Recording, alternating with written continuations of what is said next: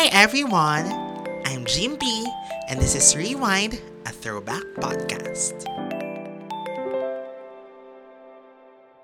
Na, na, na, na, na, na. Joke, joke, joke. Yun ang perfect na intro.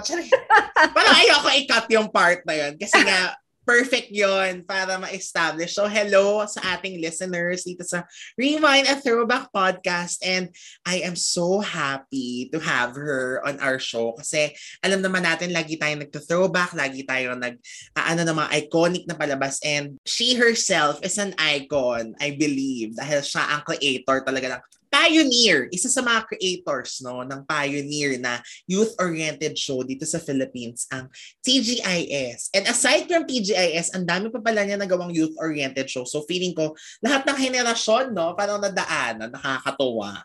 So we have for the first time here on Rewind, Miss Kate Villanueva Zapata. O, di ba? Ang ganda ng Hi. Jimpy! Hello, hello!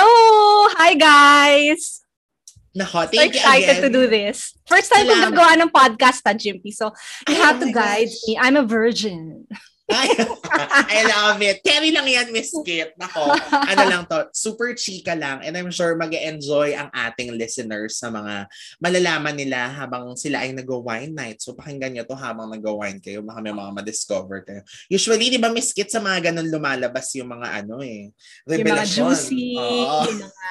Well, I, I hope I can remember some. Pero yeah, pag, nag, pag nagiinuman, doon lumalabas unedited at ano, Correct. Hindi uh, uncensored. Ah, Pero dito medyo ano naman, medyo friendly pa rin. medyo pwede pa sa audience. Pero syempre before tayo magpunta sa TJ mismo, no? Kasi ang daming for sure curious and gusto kong makilala kung ano ba ang pinagdaanan ni Miss Kit ng isang Kit Mm. Villanueva before siya naging, before niya or before niya nabuo ang TGIS. So, ano mga projects mo dati, Miss Kit? Okay. Um, actually, hindi pa ako nag-graduate ng college. Uh, I was already hired um, by sina Dominic Zapata and Mark Reyes. Um, my professor recommended me to them. Tapos, I worked with sina Dom and Mark for a teen show. Teen show agad, di ba? Ano yon Kada. I don't know if you Oh, remember yeah. Kada, na Okay. na-mention na ba? 1993 yon. I gra- I graduated 93 pero later, a few months before, nag-work na ako sa Kada as a segment producer. Ano siya? Teen-oriented na telemagazine show sa Channel 5. Tapos, um, then wala pang teen-oriented shows masyado. Ang meron lang na teen-oriented, that's entertainment. Yung mga ganon. Yung mga mas parang Yes. um, variety show. Mga parang showbiz na parang mm, ganon, variety show.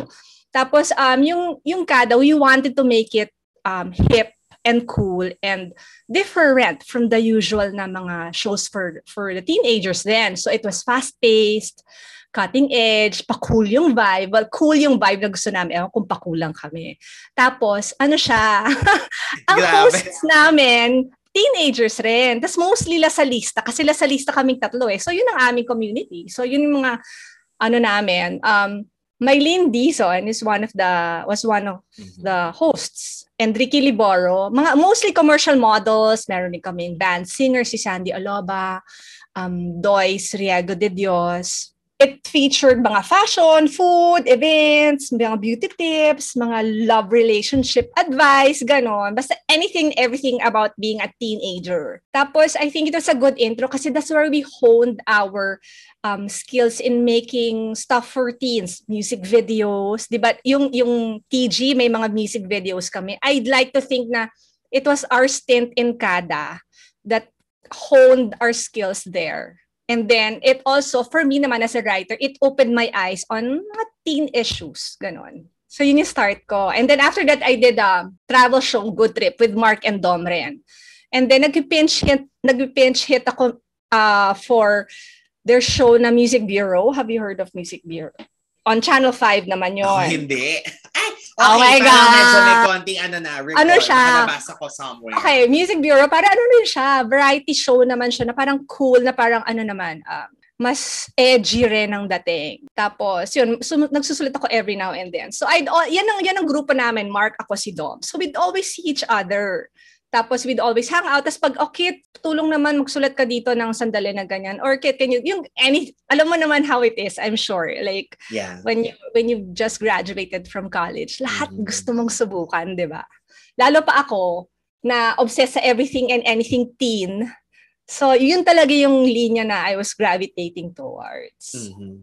Yun. Pero ang start mo, Miss Kit, mga non-narrative talaga. 'Di ba? Non-narrative. Mm. So, Yeah. TGIS was your first narrative. My first narrative.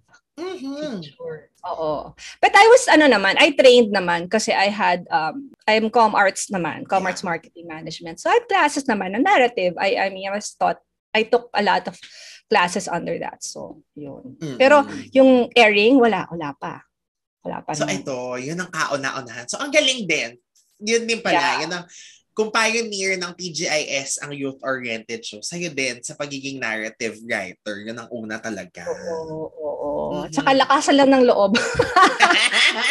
Parang ano yan eh, kwento ko na kung paano kami nag ano ng TG, paano Yes, paano game, napasok ako na. sa ano sa TG na mundo. So I was always you know, par- party party, hanging out with Sina Mark and Dom. Tapos one time, I think it was a get together party ng boyfriend ko noon. Tapos nagkakwento si Mark, oy, may, ano, I'm into Talks with Viva to do a show, teen show, na ano nga narrative. So parang ko, ha? Sali ako dyan, Mark. Talagang kahit na never pa ako nag-try. At itong si Mark naman, kahit alam niya na never ko pa siyang mm, napasok na venture, he was, ano, he, he, um, he got me and then, yun, to do TG. Mhm. So, um, ang idea pa nun ni Mark, uh, parang mala Saved by the Bell. It's this, Saved by the Bell is, Saved by the Bell is this sitcom, na American sitcom, na teenage, na parang set sa school, so high school na mga kids, ganon, and all their mga, actually nakalimutan ko na nga kung anong kwento nun eh. Basta sabi niya, something like Saved by the Bell. So, ah, sige, sige, sali ako dyan, ganon, ganyan.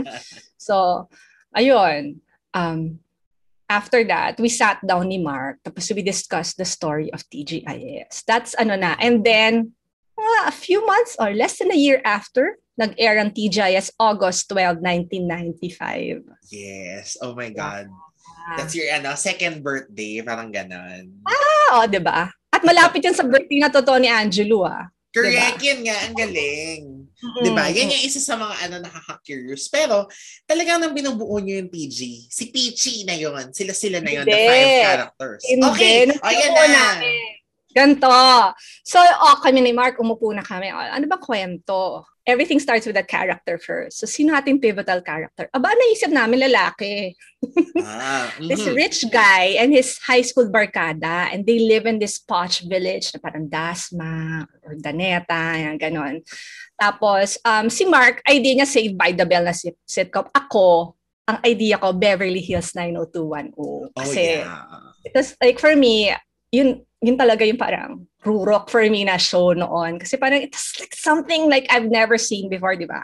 Have you seen it? Na parang you had nice cars, they all lived in these nice houses, na parang medyo aspirational. Mhm, correct. And it it was like straight out of the mga teen novels that I used to read when I was young. So yun ang idea ko, Beverly Hills. And then we got um our friend Alan Feliciano, writer friend ko yun na we wrote an award-winning play sa Lasal before. So ay yun, kaming tatlo, we were like brainstorming ganon. And then I wrote the pilot. I wrote the pilot na. Ang pilot, if if your ano your listeners don't know, a pilot is like yung parang yun yung first episode of a story, uh, of a show. Yes. So, um, sa States, usually, yung pilot, yun yung pangbenta nila sa mga networks if they want to to do the show. Mhm. Ganon. Pero dito, basta first episode yon So, sa, sinulat ko siya. Tapos, prineset namin kay Veronique Del Rosario. So, okay. And then, we, we, ano, we, we were talking about it. Sabi ni Veronique, hindi to pwede. hindi pwedeng lalaki yung bida nyo. Ah, Mhm. so parang kami, oh. Eh, nasulat ko na yun, di ba? Na parang he can't be a guy kasi um, we've earmarked Angelo De Leon na to be the to be the star, to be the, ah, okay. the main protagonist. Mhm. Tapos, um, ano pa siya noon ha? Um, she was, um, may pangalan na si Angelo noon. She was, um, she came from Ang TV. Tapos she was already doing Over the Backward as Kuting Yes. with Jana Gibbs and I, I think Donita Rose, ganon. So, meron, may name na rin si Angelo. And of course, it made sense to make the pivotal character, the protagonist, somebody na kilala ang ikakast mo doon. So, si Angelo. So, ah, okay, okay, okay. So, back to the drawing board. So, okay, revise, revise, ganon. So, yun na. Um, inangkla namin kay Peachy. And then, ayun, every everybody else, like, ano na, everything else Ah. fell into place. Okay. Pero dun sa original script nyo, Miss Kit, si Wax? Or the character Ang of bida, Wax? hindi. Hindi naman. Hindi yung character ni Wax. It was just some, I forgot na, sorry, sa first draft. I forgot na the name of the, of the guy, pero hindi Hmm. naman yun si Wax. Okay. Ano na yan, parang, I had, had to, ano, restart all over again, kumbaga. Hmm, ganun. Oo, kasi hindi naman talaga. fair para, hindi naman fair dun sa character ni Peachy na bida na, papalitan ko lang yung pangalan niya na girl na siya, di ba? Siyempre, Ah, iba rin yeah. yung kanya. And, and I think it, ano, it made things better pa kasi um, it was my first narrative and I'm a girl. So siguro mas madali sa akin na pasukin na rin yung, yung pag-iisip at yung behavior at yung mga angst ng, ng teen girl. Yes. Then, yun. Mhm. Galing. And yun na nga, ang pinaka-pilot ng PG was The Birthday of Peachy. Her birthday. So, actually, hindi namin alam na birthday niya noon, ha? Mm, okay, Hindi so that's the na birthday trivia. niya. So, it was just na parang, okay, what's the story for this pilot episode? Ah, birthday niya. Ay, walang, walang nag-greet sa kanya. I mean, something so simple as that. I mean, we didn't really have, have any like big, lofty, ano na, plans. But I wanted it, we wanted it to be um, something that was so relatable and simple lang, Mhm. but with a lot of heart. So, yun. Yes. But Miss Kit ha, galing ah. Naging template yan eh, yung birthday na pilot Oo. episode ng mga Ah, sumunod ba? na ano, youth-oriented shows. Parang, uy, birthday. Tapos si, ang galing Oo. kasi you will always go back to TGIS na yun nga, napaka-iconic nung huling eksena doon sa pilot na bigla sila nagtapo na ng cake, di ba? Tapos yun, ano yun? Tapos, tapos ay, minention na ni Angela, it's actually going to be my birthday. It was, the taping wasn't her birthday, exacto. Yeah. Pero that month, parang, no, not naman that month kasi airing namin August. So it was a few weeks, months before. Pero Mhm. sa airing, birthday niya. Sinabi niya, August rin birthday ko. So sakto na ano, yung ganon. Galing, nasaktuhan lang pala talaga yun. So Sakto, perfect din sakto pala lang. talaga. Yeah, yeah. Sobrang ano, meant to be, no? Pero Mm-mm. Galing din ang pagkaka-craft nyo, Miss Kit, ng characters kasi kitang-kita talaga yung distinction tsaka may characterization talaga dun sa, at least dun sa five characters nung una. Di ba kasi five lang silang bida plus the kids. Mm-mm. Yeah. Ako kasi siguro, um, as I mentioned before, I was such a fan of anything and everything teen-oriented. So parang, parang naaral ko siya even when I was still a pre-teener and then teenager to college. I I read mga teen books like Sweet Dreams, Sweet Valley High. yes! Oo. I gorge on the teen magazines na 17, Jane, Teen Vogue, Tiger Beat. Talagang pumunta ako sa mga garage sales. Kasi noon, di ba, parang ang mahal-mahal pa ng mga foreign magazines dati. Correct. So, binabasa ko lahat ng articles about yung mga teen issues. Tapos, um, I loved all the teen movies by John Hughes, yung Breakfast Club. Ayan, take note yung Breakfast Club ha, kasi babalikan ko yun mamaya. Later, Okay. later, much later. And then 16 Candles, Ferris Bueller's Day Off. Ayan, ilista ninyo yung mga nakikinig. Baka gusto niyo ng mga mga retro na mga 80s, 90s movies. Ito yon Ferris Bueller's Day Off, Heathers, Say Anything, Mhm. Clueless, and 10 Things I Hate About You. Yung mga yan, yung mga yan talaga. So parang medyo, um, na-memorize ko siya. Na-memorize ko siya and I saw how I could relate and react to all these characters. I'd call them archetypes. Kami mga writers, we call we call them archetypes. High school na archetypes na lagi mo makikita sa mga movies, teen movies and teen shows. Mhm. So, I had a feeling na pag ipasok ko itong mga archetypes na to, na Filipino version, I think that the the audience, the teen audience, akala ko ng teen pa lang yung audience ko, um, will react to it in the same way that I did, that I fell in love with them. So, yun. So, after that, so, i-craft na natin. So, at dapat meron tayong popular girl. So, yun si Ah. Peachy yun. Dapat meron tayong rich guy. Na, ultimo Archie, di ba? Archie Comics, may gano'n na Yeah. archetype. So, may rich Yeah. guy. Meron kang conservative girl na parang, ano, na parang bookish, na quiet. meron kang class clown. Meron kang pwede kang jock or dancer, somebody very physical. Meron kang artist. So when I mention these these um, archetypes, alam niyo na kung sino yan, di ba? Correct. Oo, hindi na kailangan, ano, pa, hindi na, kailangan nga, pangalanan. Oh. Ano, kasi ngayon na, parang nasuot na mga, na mga artista rin namin, itong mga characters, itong mga archetypes. Pero, mm-hmm. I think we went beyond that trend because um, yung archetypes na na-create namin sa TG, meron din silang mga topak. Meron silang mga weaknesses. Mas three-dimensional sila. Mas lovable because of their hurts, yung mga pains nila, yung insecurities nila. 'di ba? Like si si Peachy, popular girl, pero hindi naman siya scheming na queen bee na typical. Like she was recovering from a heartbreak yes. from JM, 'di ba?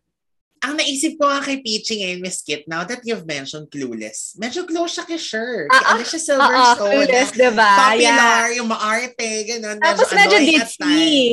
Medyo ditzy na hindi siya smart as na uh, scheming na matalino na ano. Medyo, ah, yes. ah, okay, everything's just okay na yes. parang nakakaibigan niya, gano'n. Walang masamang tinapay, gano'n. Mm-hmm. we wanted her to be like that. And then we had this rich guy na mayabang. Pero actually, insecure naman siya around girls kasi torpe siya. Mm-hmm. 'Di ba? That's Joaquin na na, na friend zone ni Peachy for for some ah. time, 'di ba? So, uh, hindi rin typical. Tapos meron din kaming class clown, si Kiko, si Kiko, na who likes to make jokes about himself para nang i-cover up yung kanyang poor poor na background kasi mm-hmm. he he stuck out from this rich barkada. And parang the way he was able to ano to cope or to ano was ookrayin ko yung sarili ko bago ako bago pa yung iba. Uunahan ko na sila. So yon parang they all had um their own issues. So parang the more parang the more you get to know them the more ka mai interest yeah. sa kanila. Well that's what how I felt Mm-hmm. Actually nga, feeling ko ano, the viewers din, the audience of TGIS, ganun yung na-feel. Although of course, malaking bagay talaga yung love stories, ano? Kasi nga, ang yes. mga Pinoy, ano naman natin. Pero, Oo naman. More than that, feeling ko yung mas naka-identify. Kunyari, ako kahit ano, kaya kahit yung play na yung pinanood ko, naka-identify ako kay Peachy kasi parang ganun yung gusto ko maging vibe. Na yung arte-arte lang pero di ba yung yeah. may kamalditahan. Pero hindi kayong bad. Na minsan gusto mo rin maging Christina na very smart siya yung honor ganyan. Tapos si Kiko na sobrang funny. Pero Miss Kit meron bang influences ang friends? Kasi di ba they, they always say that TGIS is parang nako wag kayong magagalit sa akin pero totoo, totoo ito na parang Friends is, ITGIS is medyo the local version of Friends dito sa Of atin. Friends, wow. Kasi kami, kami, kaming tatlo ni Mark, Dom, ako, we were really Friends fans. I mean, we always watch, we watched all the episodes and um, all that. Pero kasi mas old lang, mas old kasi yung Friends eh, 'di ba? Pero I think the the bond that that relationship that they had for each other. Siguro, baka ganon, baka yun nakikita ng mga tao. Pero I mean, I'd love to be compared to friends. Yun lang nga.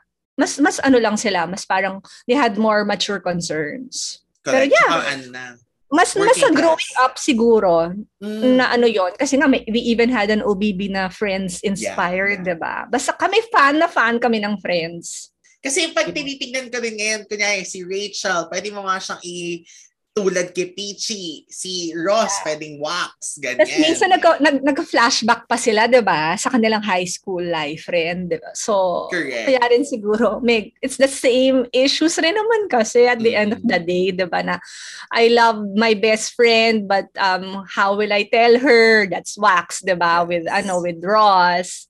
Uh-oh. And then, yun nga, si Joey na parang patawa, pero pag nagseryoso sa love, serious talaga. Yung ganon. Very Kiko. Ganon. Yun, yun yung isa ko pa nakita pala. Pero, kasi eto, pwede na to may skip, no? Kasi na-share niya naman to nung nag-live kayo sa amin na TGIS wasn't really parang a walk in the park na ano nung umpisa, 'di ba, na hindi siya agad na-greet. Pero ang galing that he rose up to the challenge. So parang paano 'yon? What's the story? Alam mo kasi, minsan ignorance is bliss siguro, no? hindi rin namin siguro alam ko ano tong parang ano yung repercussions if this fails, pero we just believe believed in the project so much and we gave our heart and parang ang ang lakas lang ng loob namin and parang we had so much confidence in our material na we knew we had something good and parang we just felt confident that people are gonna like it. I don't know. Dahil nga, we were so young. So parang, ah, try lang natin. Ganun. And it helped that Viva was backing us 100%. Ang galing rin magbenta ng Viva. Ang galing rin mag-publicize. I mean, the, the, the kids were all over being promoted. And it was the first show rin kasi of its kind. So parang it was something new and different. So, yun. Oo. Tsaka we ano- had, I think we had that ano rin na, kami yung una. Yeah. Parang people, ano, started to take notice kasi it was something that they haven't seen before. Mhm. Ayun, that's how I, I think of it. Pero ang galing nga, yun nga, from one season to ano, three years, di ba? Grabe. Yeah. Tapos, ang nakakaaliw rin yung Viva noon kasi um, ginigest nila yung mga bata, ginigest nila yung mga teens sa ibang shows nila.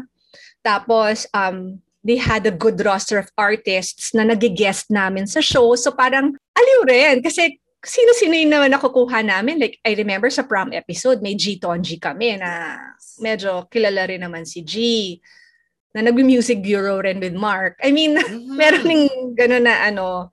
Tapos we had a bunch. Maritoni Fernandez, hmm, kilala. Amanda, Amanda Page, Page. Ina Yeah. Raimundo. So parang nakakaaliw rin na parang full support rin yung Viva. They had the machinery also to ano Mhm. to push TGIS. I think they were also the, the teens were also being given movies na Mhm. while doing TG, um, takot ka ba? si- I mean, talagang nilalaunch talaga nila at talagang the nice movie. So, parang meron ring ning-ning na dadagdag yung movie sa kanila.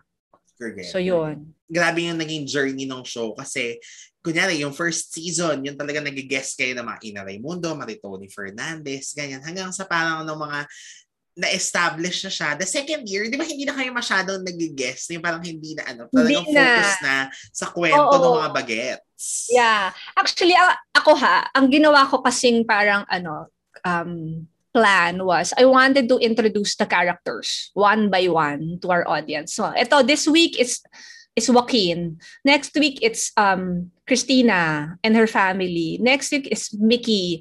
So, dahil, dahil parang pumapasok kami sa bawat character, doon kami nakakalagay ng mga guesting. Mhm. At itong mga guessing na ito, parang established na actor. So parang nabibigyan mo rin sila ng credibility, 'di ba? Yung, yes. yung yung show. So after namin na establish yung mga characters, we felt na kaya na nila na tumayo on their own with their own problems amongst them na na parang hindi na yung family problem. Ano na tong character na to with her friend, with her Mhm.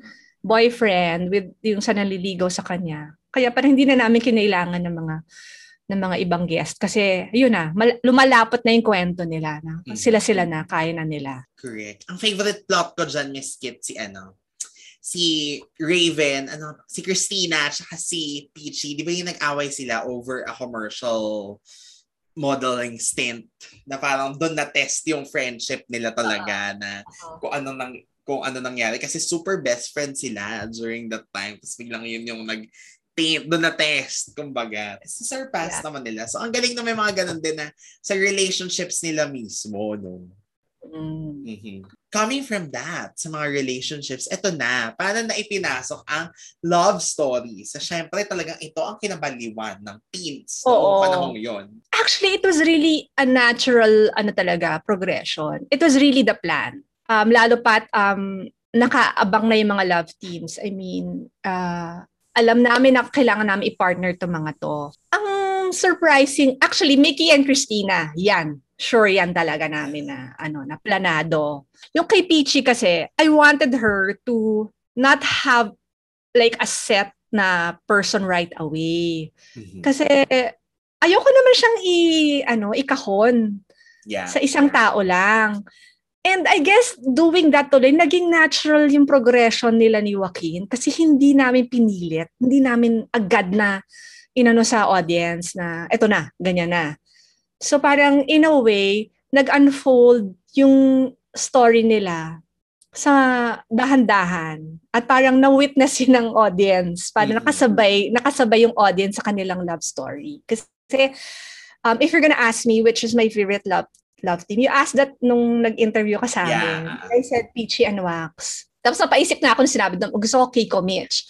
So, isip ko, actually maganda rin yung Kiko Mitch. Pero isip ko, hindi, maganda for me ah. Gusto ko pa rin yung Peachy Wax. Kasi I love yung foundation ng kanilang love story was friendship. Na parang ah dahan-dahan na nagkakilala siya nito and parang he was just there and parang through through everything kung anong mangyari sa kanya nandiyan lang. Kaya nung nagka-boyfriend nung nakipag-break nagdala ng ice cream sa kanya. Tapos nung nagkakagusto na tong si Wax medyo torpe tapos nagpaparinig lang. Hanggang sa um nag nag-propose na siya. Tapos hindi sinagot pa ni Peachy agad, di ba? I mean, Ah, dati parang pag mag-I love you na, ah, okay kami na ito, si Peachy, no. I'll think about it. Kasi takot pa siya na ma-hurt. At saka hinihintay namin Tinge the movie. parang sa kami nila Veronique, parang sabi ni Veronique, no, no, mag, dapat magsagutan sila sa movie. So parang ako, oh, okay. So kailangan natin to stretch. mhm. Pero I think we did naman na, parang we gave justice to it naman. Na, we found ways naman na para um, make the audience wait. Tapos, Mhm. and yung ano niya na, true love waits talaga, di ba? So, yun. It was worth it naman. Bonggang-bongga na sa helicopter yata sila nagkasagutan nun, di ba? yes. Yun, sa bongga. So, yun. Oo, ang ganda nga, no? Pag binalikan talaga yung love story ni, ano, Peachy. At Hindi ni planado yun. Joaquin. Kahit Yeah. yung, ano, ice cream na eksena, Miss Kit, did you expect na Hindi parang... planado yun. Ano yun? I, I, um, I can't remember na the circumstances um, dun sa episode mismo. Basta alam ko it was Peachy's parang heartbreak episode. Yeah. Then sabi ni Mark, that maglagay tayo ng isa pang scene sa dulo na para for Peachy na parang nandyan si Wax to ano to to console her. Ah, Sige, sige, sige. So, kasi nandun kami sa set, sinusulat ko talaga siya. Tapos, ice cream, bibigyan siya ng ice cream.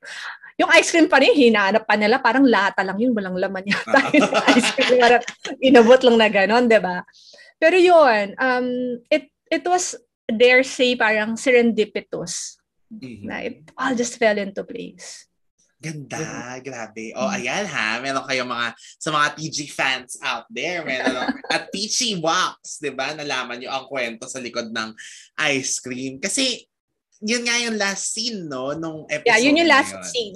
Tapos ang ganda-ganda pa ng pagkailaw nung lighting director namin, si Anak doon. Nasa may Correct. nakaupo, ganon.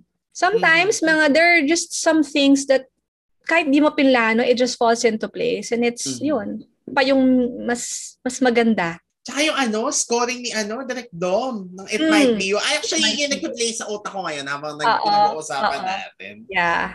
Sayang Yeah. lang talaga yan yung Interviewin mo napalitan. siya kung ano, ba't niya naisip yung it might be you. ah, meron din ba ibang storya yan? De, ewan ko, ewan ko, wala naman siguro. Ewan ko lang kung ba't niya naisip yung it might be you. But it was perfect. Yeah, Perfect for correct. them. Ang galing nga. Doon ba unang pinlay ang It Might Be You na instrumental? Baka, no? Baka, baka nga. Mm. Baka yun. Kasi, pilay ba dun sa episode? Sorry, hindi ko maalala. Yes. Oh, Yung- yun. Baka probably the first time kasi wala pa kaming love team na idea for I mean wala pa kaming plano for them din eh. Mhm. I think ha. My gosh. Si Kiko parang ano, no, very Joey. Yung siya yung wala pang love interest. No, una, nagka-crush lang sa iba-ibang tao. Until dumating, Yeah. syempre, si Dominique. Mm-mm. Isa rin sa mga favorite plots talaga. Ako rin. yan, Kay pinakagusto. Ah, ayun, ano rin naman yon Kasi wala rin kung mahanap pa na girl. ha, huwag na natin pakita. Pero yun, it worked naman. And I, we wanted something meaty naman for this class clown na lagi lang nagpapatawa. We wanted something serious for him, for a Mhm. change. So yun. Pero ang ganda actually yung nangyari sa character niya, no, Miss Kit. Parang dyan niya naipasok yung serious issues then later. Kasi parang pataw, perfect nga na patawid sa growing up. Kasi di ba after talaga na namatay si Dominic, talagang grabe yung nangyari kay Kiko na he turned into, pwede ba nating sabihin dito, baka maging explicit, pero yon gets yun naman kung ano yung mga usually na pinagdadaanan ng mga teens na medyo nasisway ang life. Pero ang galing na naipasok niyo yun. And then, you also helped him, you also showed how they helped him recover sa mga nangyari sa kanya. Yeah. I think kasi, um, you, lalo na pag, pag teenagers, you can't whitewash it so much. Kasi sasabihin na ng audience mo na, ay, hindi naman kami ganyan, hindi naman totoo yan. Um, we have to have some form of reality rin in what they go through. Mhm. And him coming from a, a street smart background, I think, 'di ba? Parang Yeah. doon doon papunta 'yun. Doon po pwedeng puntahan 'yon. Mhm. Na hindi kasi naman siya posh na background, mas gritty, mas yun nga, mas, mas street yung Mhm. kanyang ano background. So doon pupunta. Siyempre, hindi natin masabi, oh, sorry na lang kayo, pag-usapan nyo na lang. Tanungin nyo na lang yung mga nakapanood ng TG kung ano pa yung ginawa ni Kiko noon. Oo. Nakakatakot eh, baka pagbawal lang Spotify. Oo nga, so wag na lang. Mhm. Mm-mm. Pero Tama, basta may, na- may mga nangyari sa kanya. Tapos naka-recover naman towards the Yeah. end. Yes. Mhm. It's their way of exploring din kasi, di ba? So parang, Correct. ayaw mo naman na squeaky clean na tama, mali, ganon. Eh, teen yan eh. They'll experiment. They'll like see what they need or what they think they need. Of course, it's wrong. So that's why nandun yung barkada rin niya to put Mhm. him, ano, put him in line. Pero ang ganda ng pagkaka-craft ng character ni Skit ni ano, no? ni Dominique. Parang ganun ba talaga ang pinlano sa kanya na she was not meant to be part of the barkada, na parang yun lang siya from bosses to ano. Yeah, that was really planned. Na voice muna, hindi makikita para ma- mabitin yung audience. Saka di- different. Diba? It's something not typical. Tapos, um, nung nakita na, ay, may problema. Kaya pala, Mhm. kasi ganito. Kasi pala, um, she was sick. Kaya sheltered. Grabe nga yun eh. Grabe yung ano. Basta ang gat... Doon ako nagandahan na plot talaga. Doon sa yung biglang may sakit pala, tas ang heartbreaking. Pwede ba i-divulge dito, Miss Kit, ang trivia? Sino ba ang nagboboses kay Dominique? Um, do I sound familiar? Hello? Hi, Kiko! This is Dominique. Can I order from Skids? Yan, ako yon. Ano ang kwento, Miss Kit? Bakit ikaw na nagboses kay Dominique? kasi, oh my God. bagay naman. Hindi, siya, ay nako, napakasimple lang. Kasi ako yung laging nandun. So sa editing, nandun ako. So, sino pa ba ang mag-boses kundi ako?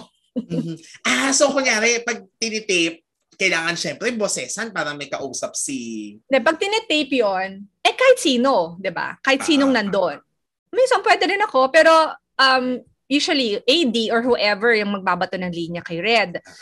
Sa editing namin, dinidikit yung boses ni Dominique. Eh, sa editing, ganyan ako ka-obsessed, kami ka-obsessed sa TG. Ultimo editing, nakabantay kami. So, Mm. si Doma nag edit tapos pag Dominic parts na, even voice over ko na. Ganon. Mhm. Kaya.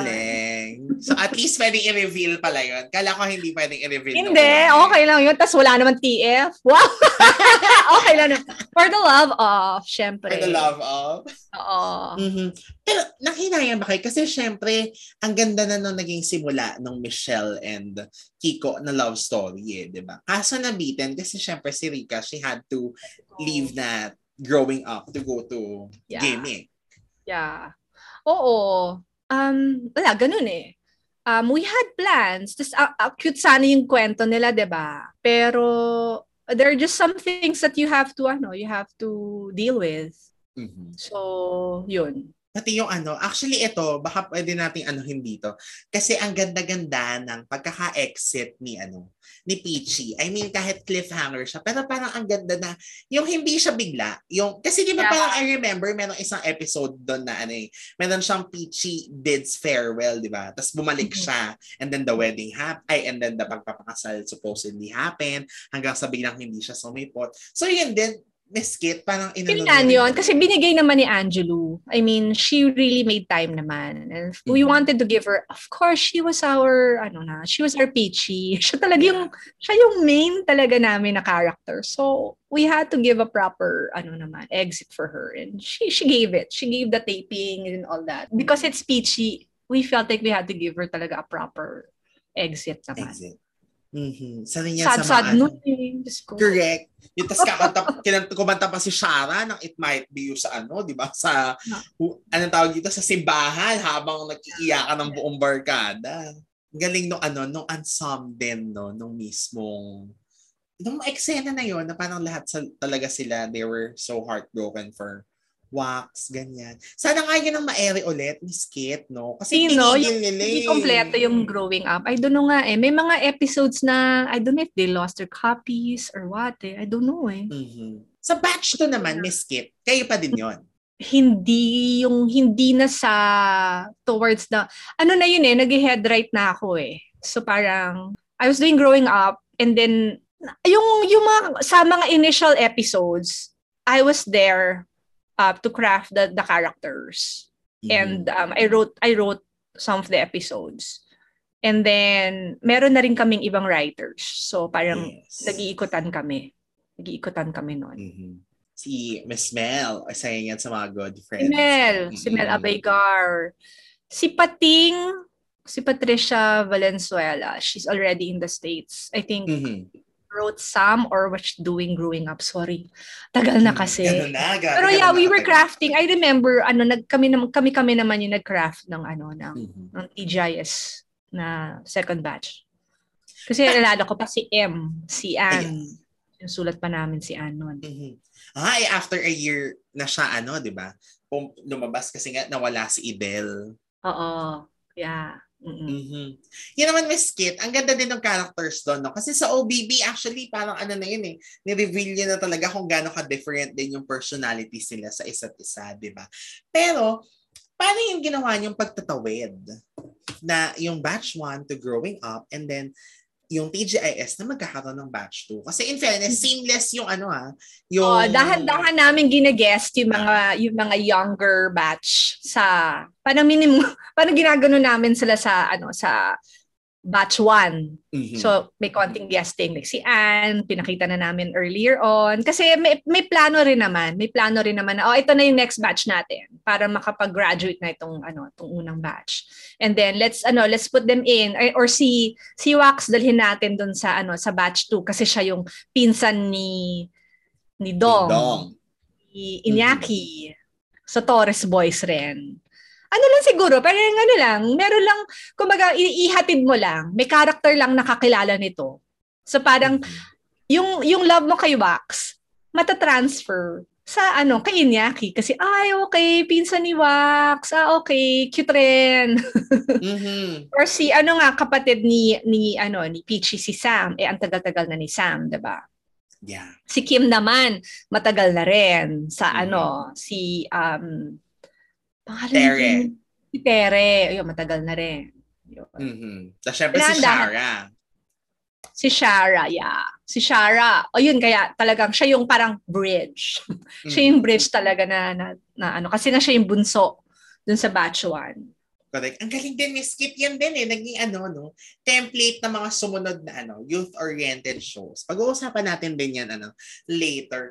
Pero parang gano'n na merong mga batches din, tapos merong naghahatid, merong magsistay, to ano Mm-mm, muna, to establish. In fairness, mahalagang, mahalaga din kasi yun para maano nyo, no? Masolidify yung ano, time slot. Oo, kasi ayaw mo naman na yung audience will feel like, what is this I'm watching all of a sudden, di ba? Parang wala na silang kilala. Hindi na nila kilala itong mga characters na to. Eh, syempre, para, para makuha mo sila, dapat mahal nila yung characters na papanoorin nila.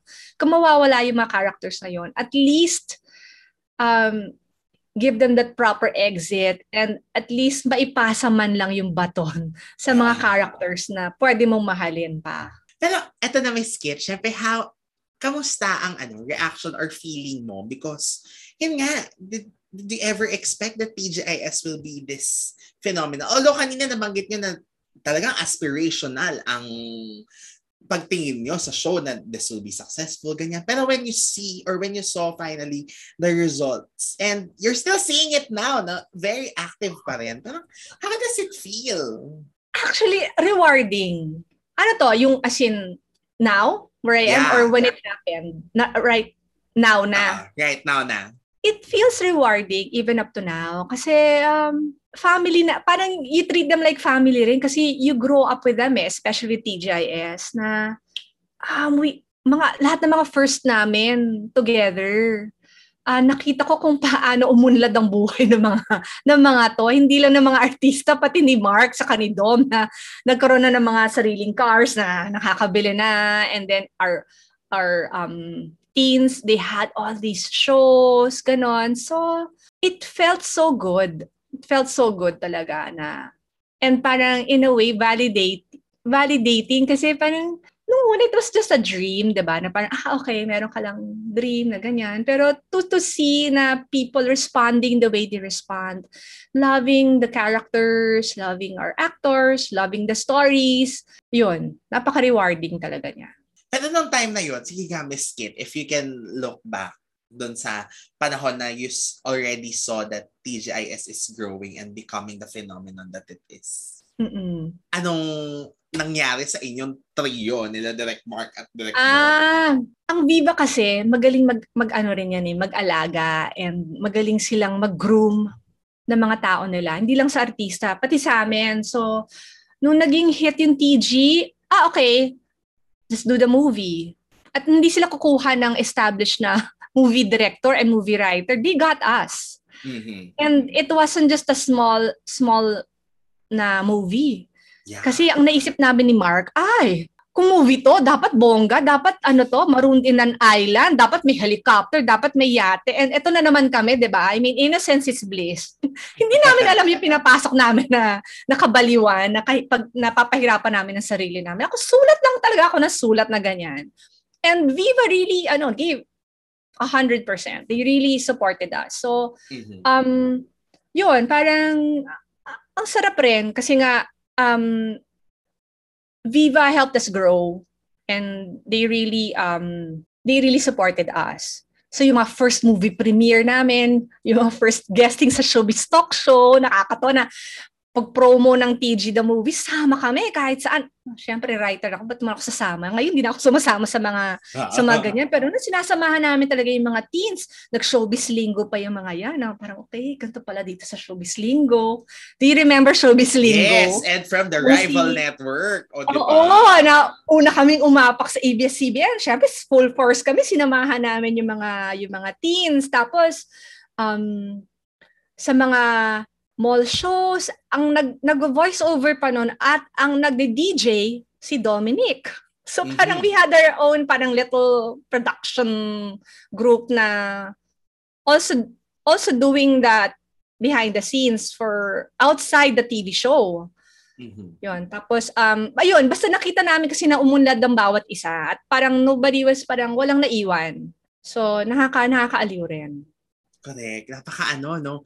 Ganda ng TGIS. Life-changing for the fans, life-changing for the artists, life-changing for the people behind the show. So, yes. grabe din talaga. So, talagang thank God, it's Sabado, di ba? Thank Galing. God.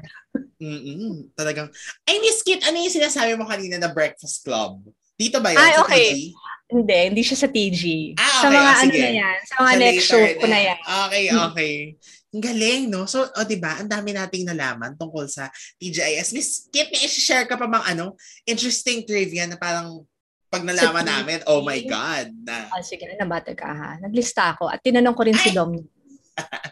Ay.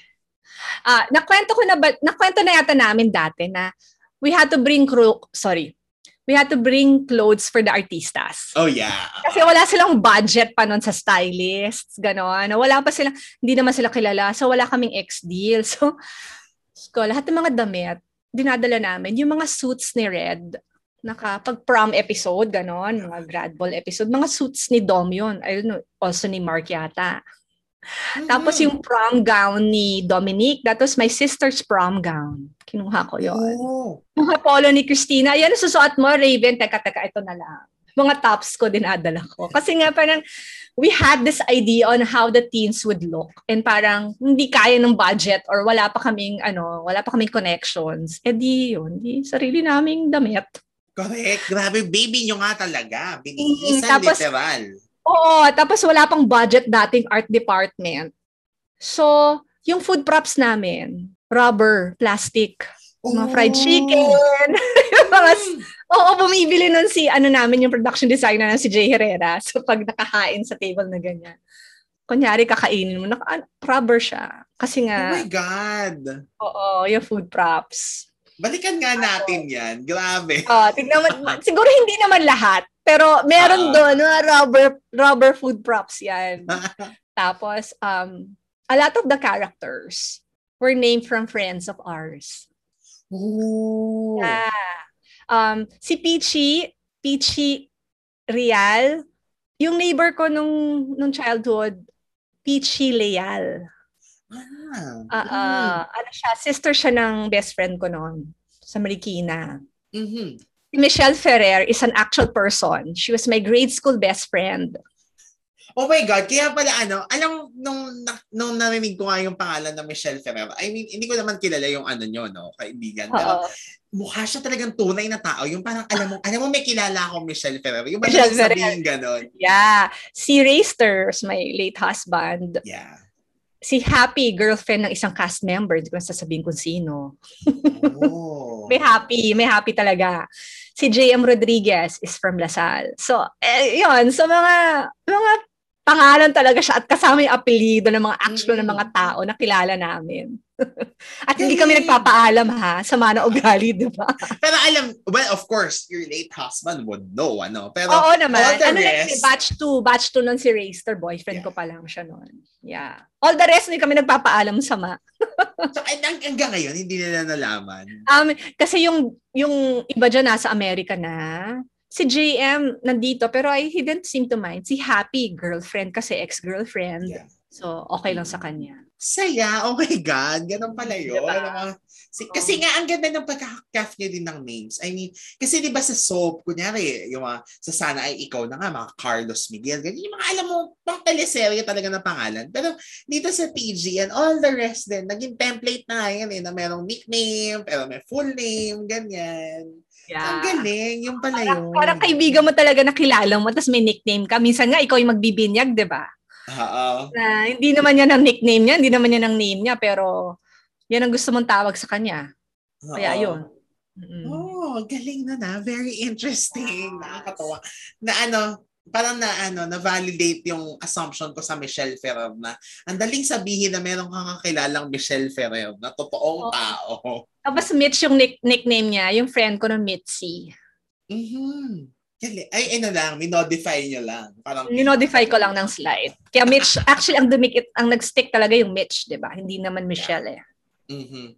Pero yun nga nakakatawa sa TG, sa mga lines. Minsan, full name nila yung sinasabi, di ba? Or Ah, Christina, ah, ah, or ah. Michelle. Yung kahit may nicknames. Parang, si Peachy lang ata, yung Peachy talaga kasi Patrice naman siya eh. Patrice, yeah. Oo. Galing. So, yun ang mga interesting trivia sa ano. Yes. So yun na. Ewan ko ikaw, you have questions pa. But, ayun, yun na yung TG. Galing. Nako kayong mga, dapat pala nagtanong tayo sa mga fans, ano. Pero, I'm sure naman, busog na busog naman kayo sa trivia dahil, well, sa pag-airing Hope it was lang. enough. Oo, di ba? Grabe. Feeling ko naman, masayang-masaya naman tayo. And with that, sa susunod nating episode, ano na, sasamahan na natin si Miss Kit sa naging journey niya sa iba niyang youth-oriented shows. Dahil, ang galing nga, Miss Kit, ganun na, ganun na nag, kumbaga manifest sa inyo yung pagiging interesado niyo sa mga kids, ano? Kasi Yes. hanggang ngayon eh, yun yung kinacraft yung mga kwento. So, ay na-excite ako kasi nandito na yung mga ilan sa mga favorites ko. Ito na yung mga totoo kong naabutan na mga love team at mga TV show. So, Yung makilala mo, pinanganak, ay, pinanganak ka na naman ng TG, pero ito na yung kinalakihan mo. Oo, ito na yung mga kinalakihan ko talaga. So, it makes it more exciting. So, I hope kayo din na excited dahil bibitinin muna namin kayo. Next week nyo to maririnig dito sa Rewind and Throwback Podcast.